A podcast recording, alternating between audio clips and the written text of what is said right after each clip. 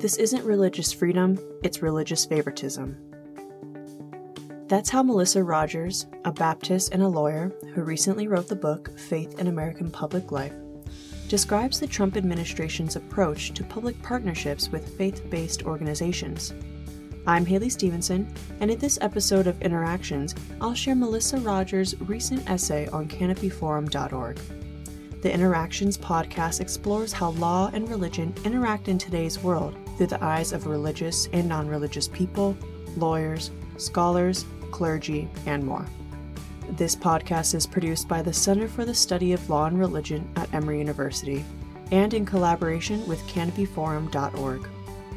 Now, listen to Melissa Rogers' Canopy Forum essay The Trump Administration's Religious Freedom Claims Require a Closer Look. The Trump administration is promoting new proposed rules on social service partnerships with faith based organizations under the banner of religious freedom. A closer look, however, reveals that the proposals would actually eliminate certain religious liberty protections for social service beneficiaries and that none of the Trump administration's justifications for its actions holds water. To appreciate this matter, a bit of background is needed. During the 1990s, Congress began considering legislation that would codify a set of rules governing federally funded partnerships between the government and religious organizations to serve people in need. The legislation included protections for faith based providers of such services. Some of those protections are non controversial. As my friend Professor John DiIulio, the first director of President George W. Bush's White House Office of Faith Based and Community Initiative, says, the St. Vincent de Paul shelter shouldn't have to change its name to the Mr. Vincent de Paul shelter in order to receive federal funding for secular social services. Other provisions continue to be controversial, including ones allowing faith based organizations to deny workers taxpayer funded positions for religious reasons. However, people come out on that issue, most agree that beneficiaries should not be denied federally funded services because of their religion or beliefs bipartisan support also grew around another idea that beneficiaries should be able to access an alternative provider if they object to the religious character of their initial provider, a protection often called the alternative provider requirement.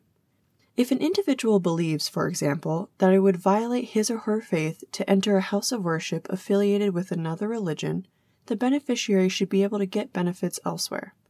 Those of us who belong to religious communities that are or were minorities in this country tend to be especially sensitive to such concerns. Likewise, there has been a widespread agreement that beneficiaries should be notified about such protections. After all, no reasonable person would assume that vulnerable beneficiaries would simply know about these protections without being told. From 1993 to 2000, leaders came together across party lines to enact several federal statutes that added these beneficiary notification and alternative provider requirements to partnerships formed around several federal social service programs. In 2009, President Obama appointed leaders with differing views on some of the disputed issues to his inaugural Advisory Council on Faith Based and Neighborhood Partnerships. A council task force noted There is clear precedent and consensus for the vigorous protection of the religious liberties of beneficiaries of federally funded programs. Task Force members also emphasized another crucial fact. One cannot assume that those who are seeking aid through an array of federally funded social welfare programs would be aware of their religious liberty rights. The Advisory Council, therefore, recommended that the beneficiary notification and alternative provider requirements be applied to partnerships formed under all federal social service programs, when these partnerships were supported by direct aid like grants or contracts. President Obama signed an executive order embracing these and other recommendations, and an array of federal agencies issued regulations implementing these requirements in 2016. Thus, while there continue to be real and important differences in this area, these religious liberty protections for social service beneficiaries have long been an area of common ground. Now, however, the Trump administration wants to eliminate these protections. Why? The Trump administration claims current regulations must be eliminated because they violate the religious liberty of faith based organizations.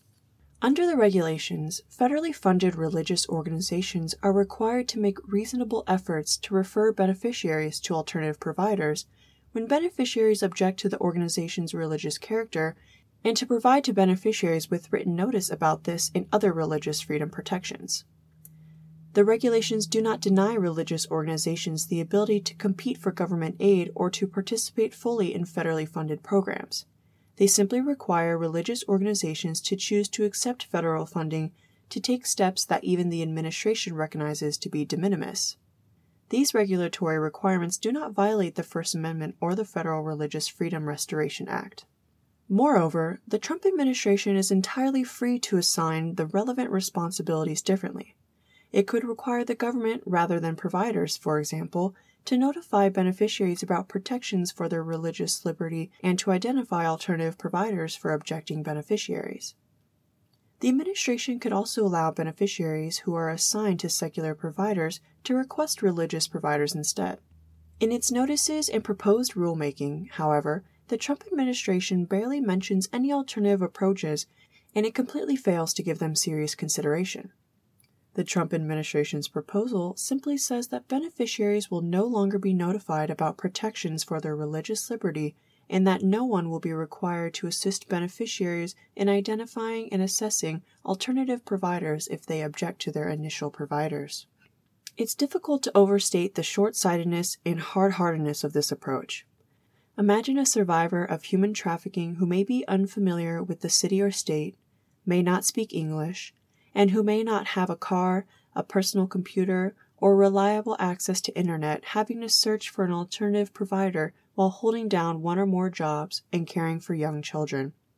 During COVID 19, beneficiaries will face even more challenges as they seek assistance. One predictable and awful result may be that beneficiaries simply go without the services they need, which would be a loss both for beneficiaries and society as a whole. The Trump administration attempts to justify its plans by saying requests for alternative providers are rarely made. But the beneficiary notification and alternative provider requirements are matters of principle and requests are important when made. The fact that such requests are infrequent does not negate the need to inform beneficiaries about their ability to make one, and it does not negate the need to assist beneficiaries in assessing an alternative provider when they ask for one and it's worth noting that the rarity of such requests underscores the point that responding to them isn't a substantial burden. Sadly, the administration's proposals also reveal that it values the religious liberty of faith based providers far more than the religious freedom of social service beneficiaries. Agencies recognize that it is not enough, for example, for there to be protections for religious providers. Agencies need to notify providers of such protections. Indeed, in their proposed rules, the agencies pledge to add new notifications for religious providers. Yet, in these same proposals, the administration also pledged to eliminate notification requirements for beneficiaries. This isn't religious freedom, it's religious favoritism. The agencies have proposed these rules. They have not finalized them yet. So there is still time for the Trump administration to change course. Many have urged it to do so. Whatever the ultimate outcome of this case, Americans should carefully scrutinize the Trump administration's claims about religious freedom. It's an exercise that's necessary and clarifying. That was Melissa Rogers' essay, The Trump Administration's Religious Freedom Claims Require a Closer Look. To read and share this essay, click the link to canopyforum.org in the episode description. The Interactions podcast is produced by the Center for the Study of Law and Religion at Emory University and in collaboration with canopyforum.org. Be sure to subscribe to the podcast and learn more about how law and religion interact in today's world.